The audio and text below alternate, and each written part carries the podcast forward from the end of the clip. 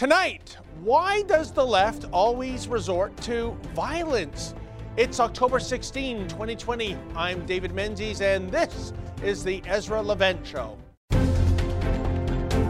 Why should others go to jail when you're the biggest carbon consumer I know? There's 8,500 customers here, and you won't give them an answer.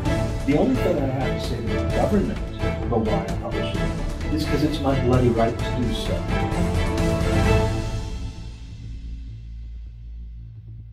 Days ago, I found myself in the courtrooms at Toronto Old City Hall, which I must tell you resembles a haunted house now. The grandiose structure was almost completely devoid of people thanks to trials being held in a virtual manner. And if anyone should think that's a utopia, think again. There were numerous incidents of the audio cutting out or the link failing completely. As for the few actual humans in the courts, well, thanks to the donning of masks and or face shields, verbal communication was muffled at best it wasn't long before people were verbally sniping at one another. I've never seen anything like it in a court, and it was just one more facet of life making me pine for a return to the old normal. But I digress because I was there for the matter of one Miss Deanna Harper who is facing assault charges. Now, regular viewers may recall the disturbing incident involving Leja Blazovic on May 16th. Blazovic and her children planned to attend one of those Yahoo Nation demonstrations at Toronto's Queen's Park, urging Premier Doug Ford to fully reopen the economy. Alas, the Blazovic family never made it there. Just outside Women's College Hospital, Blazovic approached a woman and her teenage daughter.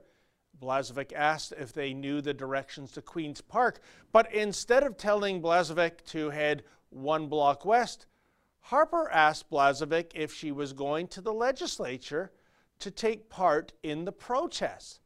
Blazevic answered in the affirmative. This inexplicably infuriated Harper, who allegedly began verbally abusing Blazevic and noting that she was a terrible role model for her children. Needless to say, Harper didn't provide Blazovic with directions, so Blazovic moved on. But the encounter didn't end there, folks. Harper then allegedly grabbed a cup of coffee from her car, ran back to Blazovic, and threw it in her face. As well, during the melee, the woman's daughter allegedly sucker punched Blazovic in the face, knocking her glasses off.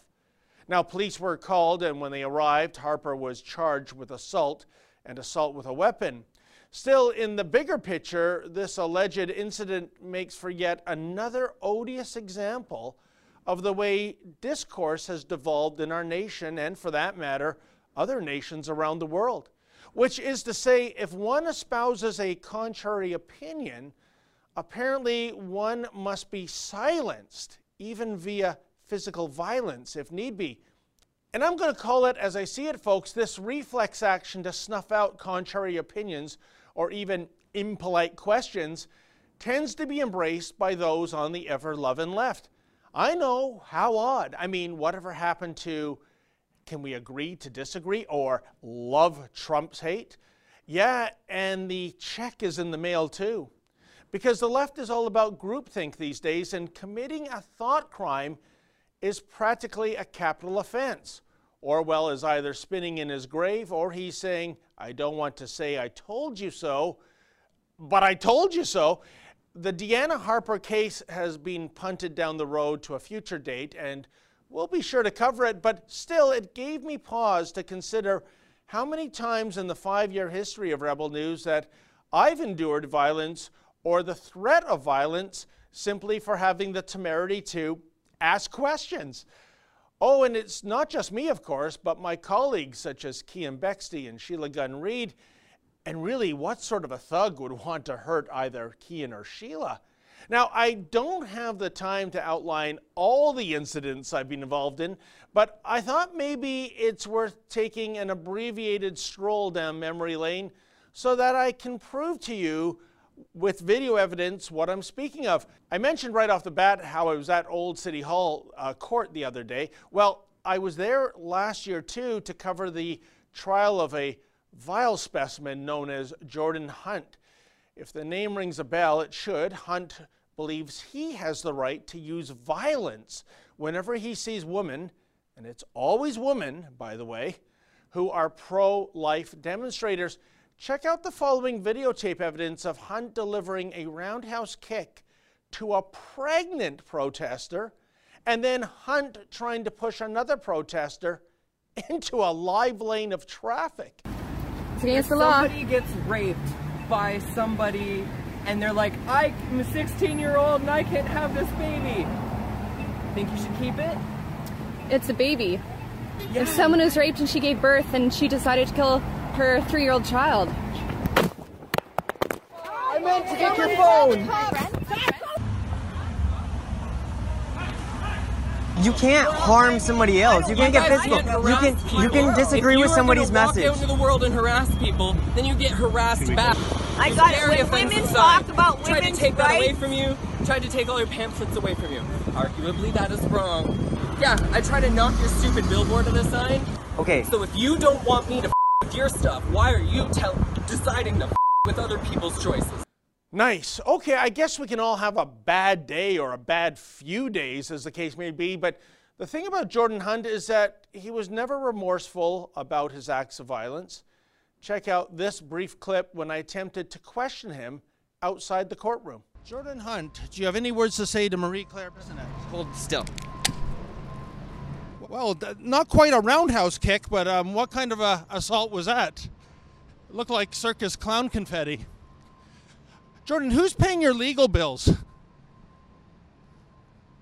Jordan, it doesn't seem that you're very tough when a man is asking you questions. You like to ambush women. Man, this is what those look like? By the way, how come your hair isn't purple and you don't have a flower anymore there? How come you have to use cameras like these to record? How come you did the budget end at like the cheap suit? Is it?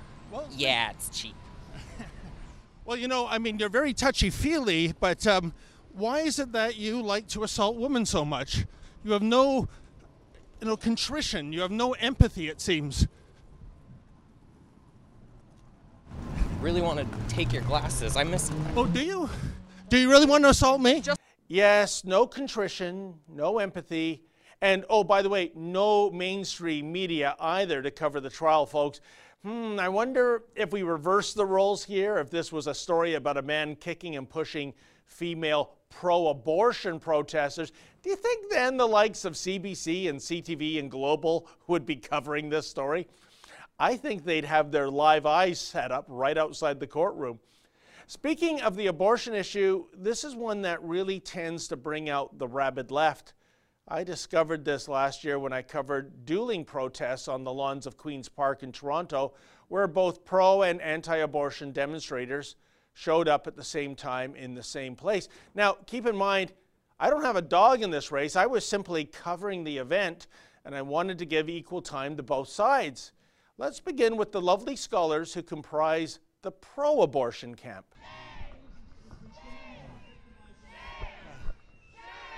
Hi, sir. Menzies, Oh, that's a nice greeting. You don't want to talk about why you're here? go away. Okay. All right, we'll try this lady. Hi, ma'am. Can I ask you uh, what brings you out to this rally? What brings me out to this rally? My my right to choose. Okay, then. How do you feel about uh, gender? Oh.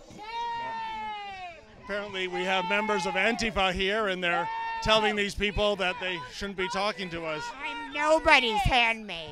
You're nobody's handmaid? And how do you feel about gender selective abortions? How do you feel about you, f- you, f- suck a d- Can you air any of this? Suck a d- f- butt. you can't you can't articulate your points better than I yelling? I just don't want you to be able to post any of this online. F- you, butthole, suck a d- Hmm, well, that's quite uh, profound, but uh, I was hoping to find out what her position was. Can you, a- can you ask me one question? Ma'am, what is your position on sex selective abortions? you, asshole. You don't care that 20. Liar. You are a f- liar. What have I said that's been a lie so far? Liar. My body, my choice. My body, What about the What? What about the? Okay, this says safe. Well, folks, I'm trying to read their sign, but they're throwing it in my face, so I uh, can't read it. But uh, a lot of noise, signifying nothing, I would assume, because we can't get them to articulate their positions. Sounds like a horror movie behind me. All this screaming, you know. Would anyone else like to uh, try to speak? Yeah, I heard you. you know. Now, I can tell you for a fact, folks, that if Queen's Park Security and the Toronto Police were not out in full force on that day, both my cameraman Efren and I would have definitely been assaulted. As a side note, these are the same people who want the police defunded and or abolished. I wonder why. Now, check out some of the people who I interviewed on the pro-life side. Can you tell a difference, folks? I can sure tell a difference. Just wondering what brings you out to this rally today. I just feel really passionate that we need to show love to the mothers who are hurting and also the babies that are hurting and don't get to experience a voice. You know, um, one of the angles of the abortion debate, certainly you have your opponents over there, but we've noticed that on campus, those supporting pro life, they have their displays damaged, they are physically assaulted. Why is it that these people that are opposing your viewpoint want to shut down your voice? I don't know, it makes me feel really sad. And I think that the way to make something good come of this and have people feel healed and appreciated on both sides is not violence, compassion. Compassion for the mother who's been hurt, compassion for the baby who's been hurt. It's not an either or, it's, it's a both. It's a love both, it's a heal both. Mostly because the more extreme they get on the abortion issue, the louder they have to yell to drown out the sounds of their own conscience.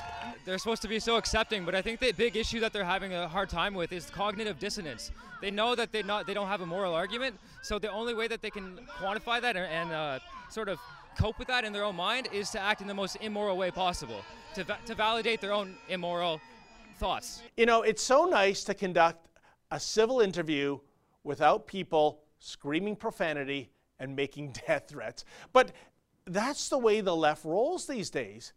Here's a more recent example in Kingston back in June. My cameraman Mocha and I went there to cover a gathering of Antifa types who were openly threatening to pull down the magnificent statue of Sir John A. Macdonald. Alas, given that most of the protesters here were experts on gender studies as opposed to engineering, the statue remained upright and they had to merely resort to throwing eggs at it instead. Yet, check this out. I wasn't even engaging these people. I was a good 60 meters away, simply filming an introduction to my report. But like so many ants to an open jam jar, they cannot resist the opportunity to express their displeasure with us physically, of course. I have noticed that throughout the crowd, they are distributing eggs. And, um, oh, excuse me, ma'am? Oh, why, why, why is that? What, what makes me a racist, ma'am? Okay, we Have know. you heard your own words? Because I Don't just touch listened to camera, you. please. Don't touch Don't me. touch the Do not touch me. You do not touch the Sorry, camera. ma'am, you, you said we're racist. Why is that?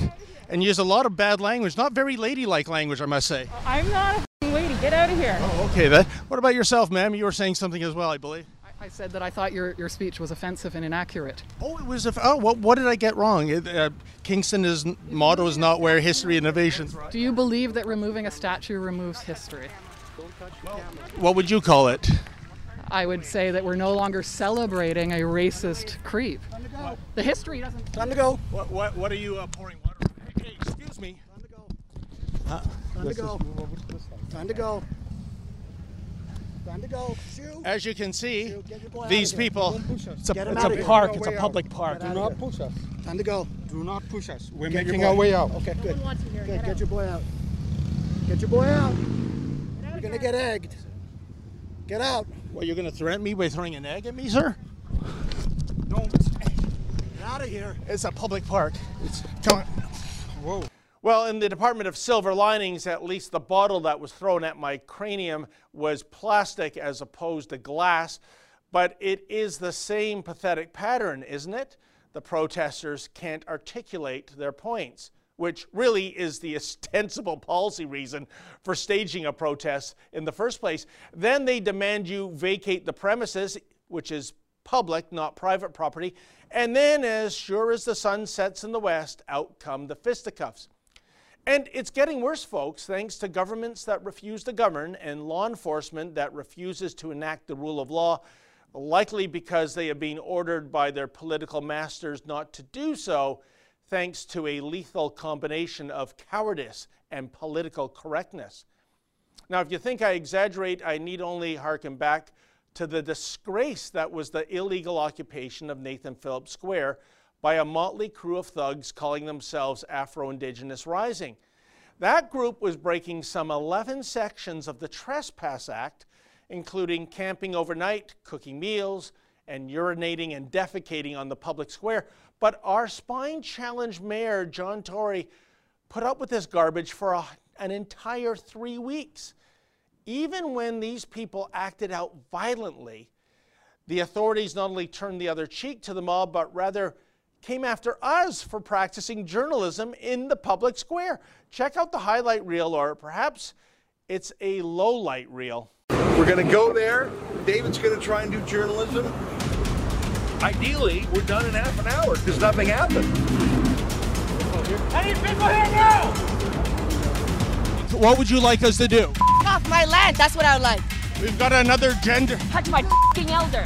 Your elder? What you're doing is causing a disturbance with everybody here. I need to ask you to leave, okay? And what, what have I done to You're causing disturbance? disturbance. No, no,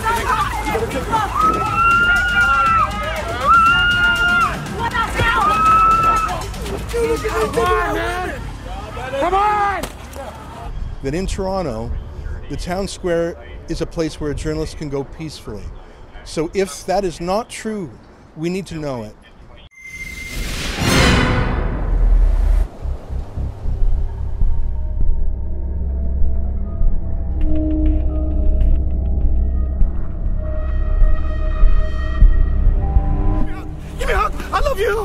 Love you. Oh, I love you. Don't run away from love. Don't run away from love. Don't run away from love. Oh, don't run away from love. Sir? Yeah, Uh, what are you? What's your purpose here? I'm a cameraman. You're, can, can I see Are you, are you gonna stop me instead of I'm them trying gonna block stop me? I'm asking you. Can I don't have answer to. Me? I don't have to provide you anything. Okay, well, you Just like they don't have to provide anything to you. I'm not harassing them. They're following me. You are in their space. Yeah, Can you right. please stop? No.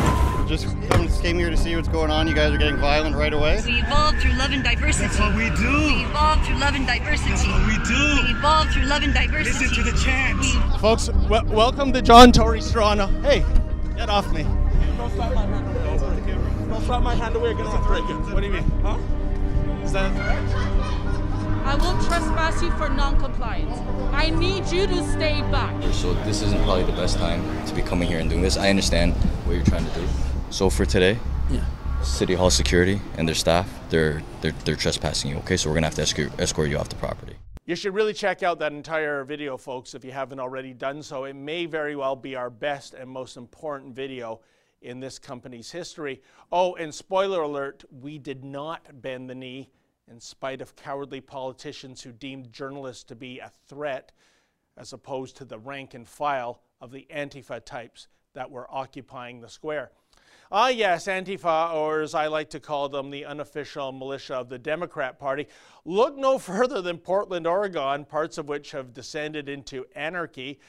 Do you remember the assault of journalist Andy Ngo a while back? Yo, yo!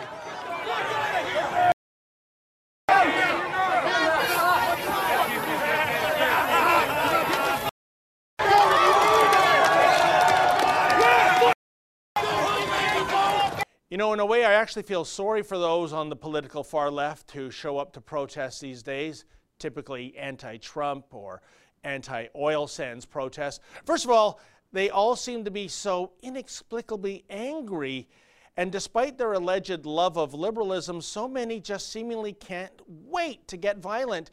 And as I've stated before, it seems they really got ripped off on their college tuition fees, given that so many cannot string two words together in a sentence unless those two words represent an F bomb or some other profanity. wow, whatever happened to freedom of expression the left, or at least classical liberals, have long championed? These days, so called anti fascist protesters are all about anarchy and chaos and nihilism and censorship. Okay, okay, in fairness, it's mostly peaceful anarchy and chaos and nihilism and censorship. But this new and not so improved brand of liberalism seems to boil down to a solitary mission statement, which is this We support freedom of expression and speech unless your particular viewpoints conflict with what we believe in. And if that's the case, there shall be no civil debate. Rather, we shall shut you down by any means necessary, including violence. Indeed, they embrace a tragic train of thought that, as far as I can tell, comes down to this it's okay to punch a Nazi. You know, I would agree with that statement if this were, oh, say, 1939. We were at war with Nazi Germany at the time, after all. Hitler was bent on world domination via war that took the lives of more than 70 million people. And then there was Hitler's evil and inexplicable obsession with the genocide of the Jewish people and others. So, yeah, Nazis are about as vile and wicked as you can get and very punchable indeed. But the thing is, Nazis haven't been in a position of power for 75 years now, but that doesn't matter to those on the far left because their definition of Nazi has radically changed. A Nazi is no longer someone bent on world dominance and engineering a genocide. Rather, a Nazi is someone who holds an opinion that is merely disagreeable and a disagreement no longer means passionate debate, but rather the tossing of rocks or Molotov cocktails or anything else that might draw blood. We see it so often, certain cities where, quote, mostly peaceful protests, end quote, are carried out in the middle of the night by violent mobs. But then again, as Nancy Pelosi would say, I don't care that much about statues. By a, respectfully, shouldn't that be done by a commission or the city council, not a mob in the middle of the night throwing it into the harbor? People will do what they do. Yeah, in other words, nothing to see here, folks. Move along, move along, and blame Trump, not Antifa, while you're at it. Somewhere along the line, the left has deviated from that time worn phrase uttered on elementary school playgrounds you know, sticks and stones may break my bones, but words will never break me. Because today, the wrong sort of words trigger the leftists. Hey, even asking the leftists if they're being triggered can trigger them. You you actually approached me with a comment. Okay. Oh, um, I see. We're gonna read your palm then, I guess. Have you painted your fingernail, sir? What do you identify as? Excuse me? What do you identify as? Excuse me? Did I trigger you? Get out of here. Get out. Get out. Get out of my face. You're walking Get into me. out of my face. You're walking Get into the me. f- out of my face. You're in my face. You're Excuse walking- me? What's wrong? What the f- is wrong with you? And as you saw, when leftists are triggered, they feel entitled to get violent with those they disagree with. And how perversely ironic that this is being done in the name of anti fascism, given that the so called anti fascists make use of the exact same tactics of fascist classic, unless these new age thugs would appear to be the only ones oblivious to this irony. They are not anti fa, as in a contraction of the words anti and fascism. They are simply merely fa for fascism. Which leads me to my final point. How exactly did we get here? As far as I can tell, it is due to an infiltration of so called progressivism in all areas of our lives government, the bureaucracy, the judicial system, and of course, education. Marxism, after all, embraces the same kind of mission statement as advertising get 'em young, get 'em forever. This became abundantly clear a couple of years ago when my cameraman Efren and I were doing streeters on Toronto's Danforth Avenue in the aftermath of a massacre that occurred potentially by someone who had been influenced by the dogma of ISIS. Now, keep in mind, the person who approached us is a high school teacher, Katya Berdachevsky, who is gainfully employed by the Toronto District School Board. Just check out her geopolitical mindset and ask yourselves, folks, would you want this person teaching your children? The rebel is not okay. That is, does not represent Canadian values. Why are you so mad, ma'am? This is this is a news report that broke today. Can I call you back? This is not what we're about. I'm sorry. This is not what Canada is about. Canada is not about racism. I will not stand for it. You're the one that's raising race. This is a wall. You just asked if the man was a part of ISIS. If he had Ma'am, if if you listened, can I speak? I'll, I'll let you speak. Can I can I clarify? No, CBS in the uh, CBS in the U.S. is reporting that he had. CBS, that's like that's like reporting on Fox. Fake news. Really? Man. Fake. The Rebel. Fake news. Fake news. What's real news? People that actually have a media outlet that is real and not racist. Like CBC. Is dude. Yes, like CBC, it's better. It's not perfect, but it's definitely better. The Rebel is a racist source of news. Because we're asking people their opinion of a mass shooting. Why? It, and the mass. What does the mass shooting have to do with a man that? Like, come on, come on, man. What does it have to do with a man who you didn't finish that sentence? Why should I need to? Well, because I'm trying to understand what you're saying, ma'am. about ISIS. Tasia, stop. Uh, no, we're not going home.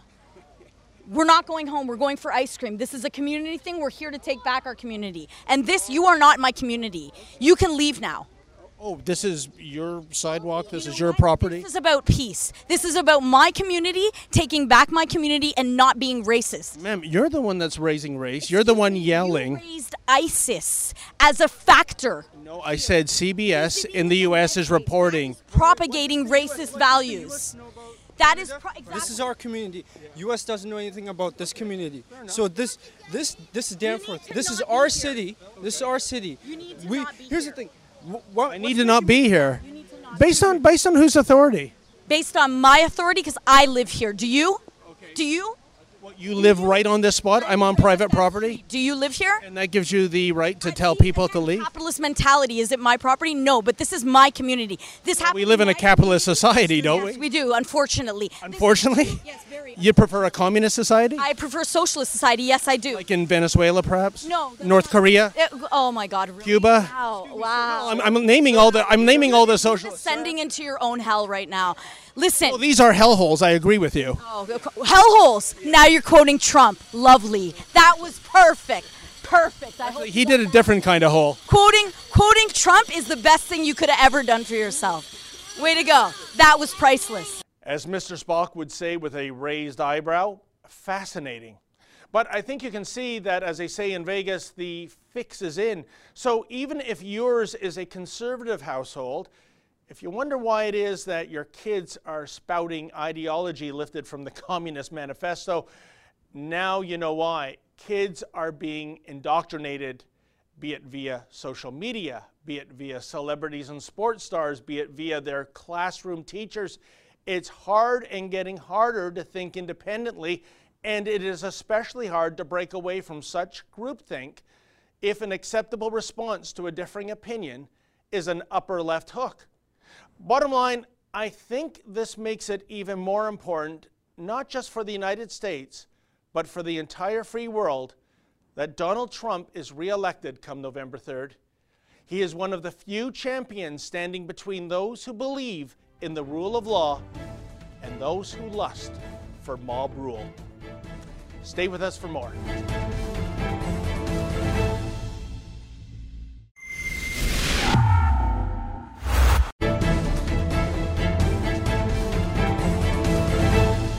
This just in, York Region in the province of Ontario is now going to go under stage two lockdown as of Monday, joining the city of Toronto, Ottawa, and Peel Region. I'm especially miffed at this, folks, because I live in York Region, so it's goodbye to the movie theaters, adios to the fitness facilities, farewell to sit down restaurants. But it's all based on the science, you see, yet isn't it kind of weird that the science that is apparently dictating these economic smackdowns is in dispute by none other than the World Health Organization?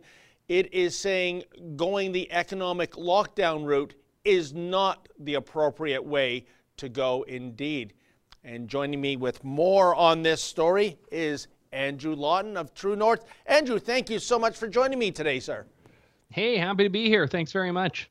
Well, Andrew, what do you make of this? First of all, the um, breaking news uh, of earlier today that York Region is going to uh, join those other regions in Ontario in terms of uh, going into the stage two lockdown. Something I find very distressing given that so many of these restaurants, pubs, fitness facilities are only hanging on by their fingernails. And like I said, if this is being directed by medical science as opposed to what's good for the economy of the province. How do you square it that the province of Ontario is, seems to be contravening the advice of the World Health Organization? Well, I mean, I should say first off that shutting down fitness centers is actually the one uh, effect of lockdown that generally doesn't affect me at all. So I would say keep them locked down longer so I, I have an excuse to uh, not go to them. But on, on a more serious note, there there is a, a big problem in this, and that the first case that we saw, the first, uh, I guess, go round with the lockdowns, showed that all you're really doing is delaying the inevitable. You're not actually preventing the virus from ever existing, from ever, ever getting transmitted. And this was actually the crux of, of what a lot of studies have said. One in particular that was just in the British Medical Journal about a week ago is that all you're going to do when you do these aggressive lockdowns is delay what everyone is going to basically uh, have to confront at some point, just on a different time frame. So the lockdown route, the second time, I don't think is going to go all that well for the government because people are tired of it. People uh, already felt felt like it didn't really work. They did their part. It was supposed to be two weeks to flatten the curve, and then it became just a little while longer. And and now the goalposts have kept moving and moving and moving until it's you know wait until we have a vaccine, and also wait until uh, we've been uh, testing the vaccine for a good ten years, and then wait a couple weeks more. So right now, people are are not likely to go along with this as well as they did, being the good obedient Canadians the first time. So, Andrew, I don't understand, though, going back to my original question. Um, Doug Ford, I'm paraphrasing here, uh, prior to the uh, other stage two lockdown for Peel, Ottawa, and Toronto, he was basically saying, look, I don't want to go this route. Uh, these businesses are struggling, uh, et cetera, et cetera. Uh, and then within 48 hours, somehow miraculously, the science had changed. Yep We've got to lock it down uh, with almost zero notice. The lockdown uh, kicked in Friday midnight. And um, again, if this is based on the science, well, the tall foreheads at the WHO are saying this isn't the way you should be going. I, am here. I'm just scratching my head. Where is Doug Ford or his government getting their advice from? Yeah, it's tough to say. And remember, a couple of days before these rollbacks happened, uh, the tourism minister in Ontario, Lisa MacLeod, was at Cineplex talking about all the, the great ways that we could revitalize the cinema industry and the theater industry. And then again, you go a couple of days forward, and we're we're in the situation we are in now, seeing these gradual rollbacks from stage three to two in a number of provinces. I, I don't know where the advice is coming from. I don't know if it is ultimately just because this is the only tool that governments like to have in the toolbox. Uh, uh, because it, it's easy, it's understood. You just lock everything down, and, and that's that. But these are not abstract issues for the people who themselves are, are being locked down. And you know, Andrew, I mean, my heart is breaking for so many of these facilities. They are barely hanging on mm-hmm. thanks to the lockdown no- nonsense they they just went through earlier in the year. And I'm just really concerned, uh, first of all, can these businesses actually make it? Is this a temporary goodbye or farewell forever? And secondly, what do you make of it coming out of the Doug Ford government? One of their um, election slogans going back to 2018, Andrew, was Ontario open for business. This is precisely the opposite of that. Yeah, it's challenging. And I mean, I don't see it as exclusively an Ontario phenomenon. I, I, think Western governments right now, all over North America, are finding that this is the easiest way to respond to this, even though we, we clearly saw in the first wave of lockdowns that it doesn't really, uh, again, to go back to what I mentioned earlier on, uh, achieve the desired outcome, which is this, I guess, mythical eradication of, of the virus. I, I do think that we need to have a, an understanding here that we are not going to lock down our way out of this a mess. If we're going to do it, we have to confront it. And and yes, I think businesses are, are smart and prudent to adapt their ways of doing things, but they had already done that. I mean, the, the, the, benefit of the first lockdown, if I can say that, was that businesses had time to sort of regroup and say, okay, how can we do this? Movie theaters did this by spacing things out. Restaurants did it by spacing things out. Grocery stores. I mean, it was really annoying early on when you had to wait in the bread line to get into the grocery store, but grocery stores have managed to find a way, and everyone's got to get food to adapt their practices so that you are not contracting COVID 19 when you go grocery shopping. So we should take the benefit of the fact that we've been living through this now for, for about seven months and say the businesses have actually found a way to safely open. The cases we are seeing are not coming from people going to the gym or going to restaurants or going to movie theaters. So to target those businesses is egregious. A hundred percent. And Andrew, I think that's where the inherent unfairness of these lockdowns are. But regardless of what region you live in, anywhere in the world, do you think, my friend, that people are you know, they, they've got a credibility issue now with their governments, the bureaucracies, uh, the, the health authorities. Uh, the World Health Organization originally was in favor of lockdowns. Now they're saying, no, that's not the route to go. Uh, I can remember the date, Andrew, when uh, Dr. Anthony Fauci in the U.S., March 8th, said, do not wear a mask. Essentially, that's going to do more harm than good. Then weeks later, you better wear a mask. I'm thinking if I'm just you know, and, and, I am just an average Joe. I don't understand uh, the science of viruses or what have you, but I sure. My, my ears sure perk up when I hear two different things uh, suggesting, uh, you know, two different routes coming out of the mouth of the same person. Uh, I'm just having a big credibility issue right now with what we're being told. Yeah, and, and again, I mean, the, the double standards that we have uh, being set by politicians is one issue. The reversals of advice. I, I mean, I, I generally speaking don't put a lot of stock into what the WHO says. So when the WHO, WHO uh, comes down against lockdowns, I don't say, ah, well, the WHO says lockdowns are wrong, ergo they're wrong. I take it more as if even the WHO is saying this, then surely there's a, a discussion to be had. I mean, generally speaking, my view is that if you want to know if you want the WHO to say what you agree with, just give it a couple of days and eventually they'll change and, and get around to your position. So, I mean, they're against lockdowns now. In, in two days, they might be for them again, just like with masks, with border shutdowns, with travel restrictions. But now they're saying, you know, don't uh, do travel restrictions. They were saying don't shut down the border. Generally speaking, the WHO has not been on the right side of this, yeah. which is why governments should not be deferring to the WHO. But at the same time, when, yeah, when even the WHO is saying no lockdown, surely we could uh, kind of accept and understand that, hey, perhaps there's something to that. You know, and Andrew, I, I think also there's a mindset that we don't have any kind of success or victory until we get zero COVID 19 positive uh, test results every day. And I think that might be unrealistic for months, maybe even years to come.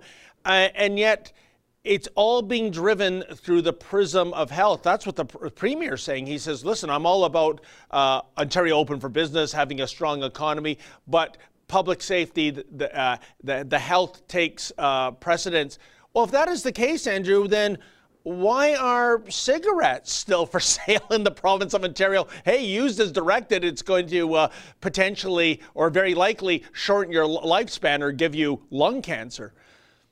Yeah, and one of the prevailing themes of the nanny state is trying to protect people from themselves. Whereas I always take their approach, what is kind of what you just indicated, that yes, we're surrounded by risk in our lives. We have to assess our own willingness to uh, embrace risk and, and, also make the decisions that best align with us. And I, I think with that, we need to, as a society and as a country, very much protect the vulnerable. That means protecting long term care homes, nursing homes, uh, people in hospitals, people with weakened immune systems. But remember, a lot of these people have already sort of adapted their lives to protect against these other things. And I'm not saying that people should do the whole chickenpox party thing and, you know, all go to a house party to get COVID. I, there, I think there are still questions about reinfection, about building up immunity. And, and I think those questions are going to take a lot of time.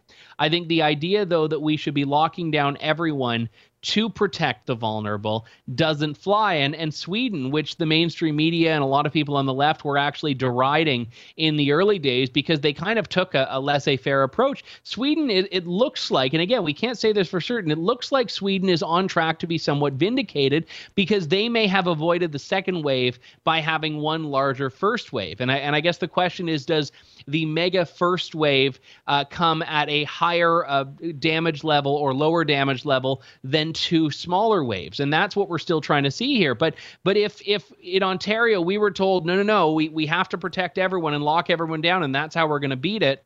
And then the second they pull the the foot off the brake just a little bit we're back into what they are saying is a, a worse situation they, than we were in before. Clearly our approach hasn't been working. You know i think you're uh, dead on with the swedish example andrew that seems to have been the swedish strategy endure a bigger first wave and you know ride out the second wave and also, you, you mentioned long term care facilities. This is the other maddening thing about the Wuhan virus is that when you look at the demographics, and the last time I looked at the numbers in Canada, it was something like more than 80% of the deaths are seniors in long term care facilities. That's a staggering number. The fact is, if you're young, relatively young, relatively healthy, I believe the figure was you have a six times higher chance of getting killed crossing your neighborhood street by a car than you do of contracting the Wuhan virus and dying. So I think this idea of one size fits all and this economic lockdown um, is a terrible way in which to go. Yeah, it is. And and again, we we also haven't had any opportunity because we are still in the midst of this to research the real effects of lockdown. And and to say that okay, by locking down we can save this many lives is all well and good. Uh, but remember that lockdown comes with it its own casualties and its own death tolls. And and whether this is uh, domestic violence suicide uh, unemployment poverty i mean a lot of these things. And again I, I, we can't yet quantify these things. We are hearing anecdotally that they might be an issue. But the idea that lockdown does not have its own collateral damage is just not a, a claim that people can make you know, and thank you, uh, Andrew. We're going to have to wrap here. And that is indeed the other profound point. All these other issues you just mentioned from uh, depression, suicide, spousal abuse, people dying on elective surgery lists. I think, my friend, that when it comes to this Wuhan virus, for the most part, the cure has been worse than the curse. But in any event, Andrew, thank you so much for joining me on this important topic today. Anytime, David. Thank you. You got it. And that was Andrew Lawton at True North. Keep it here, folks. More of the Ezra Levant Show to come right after this.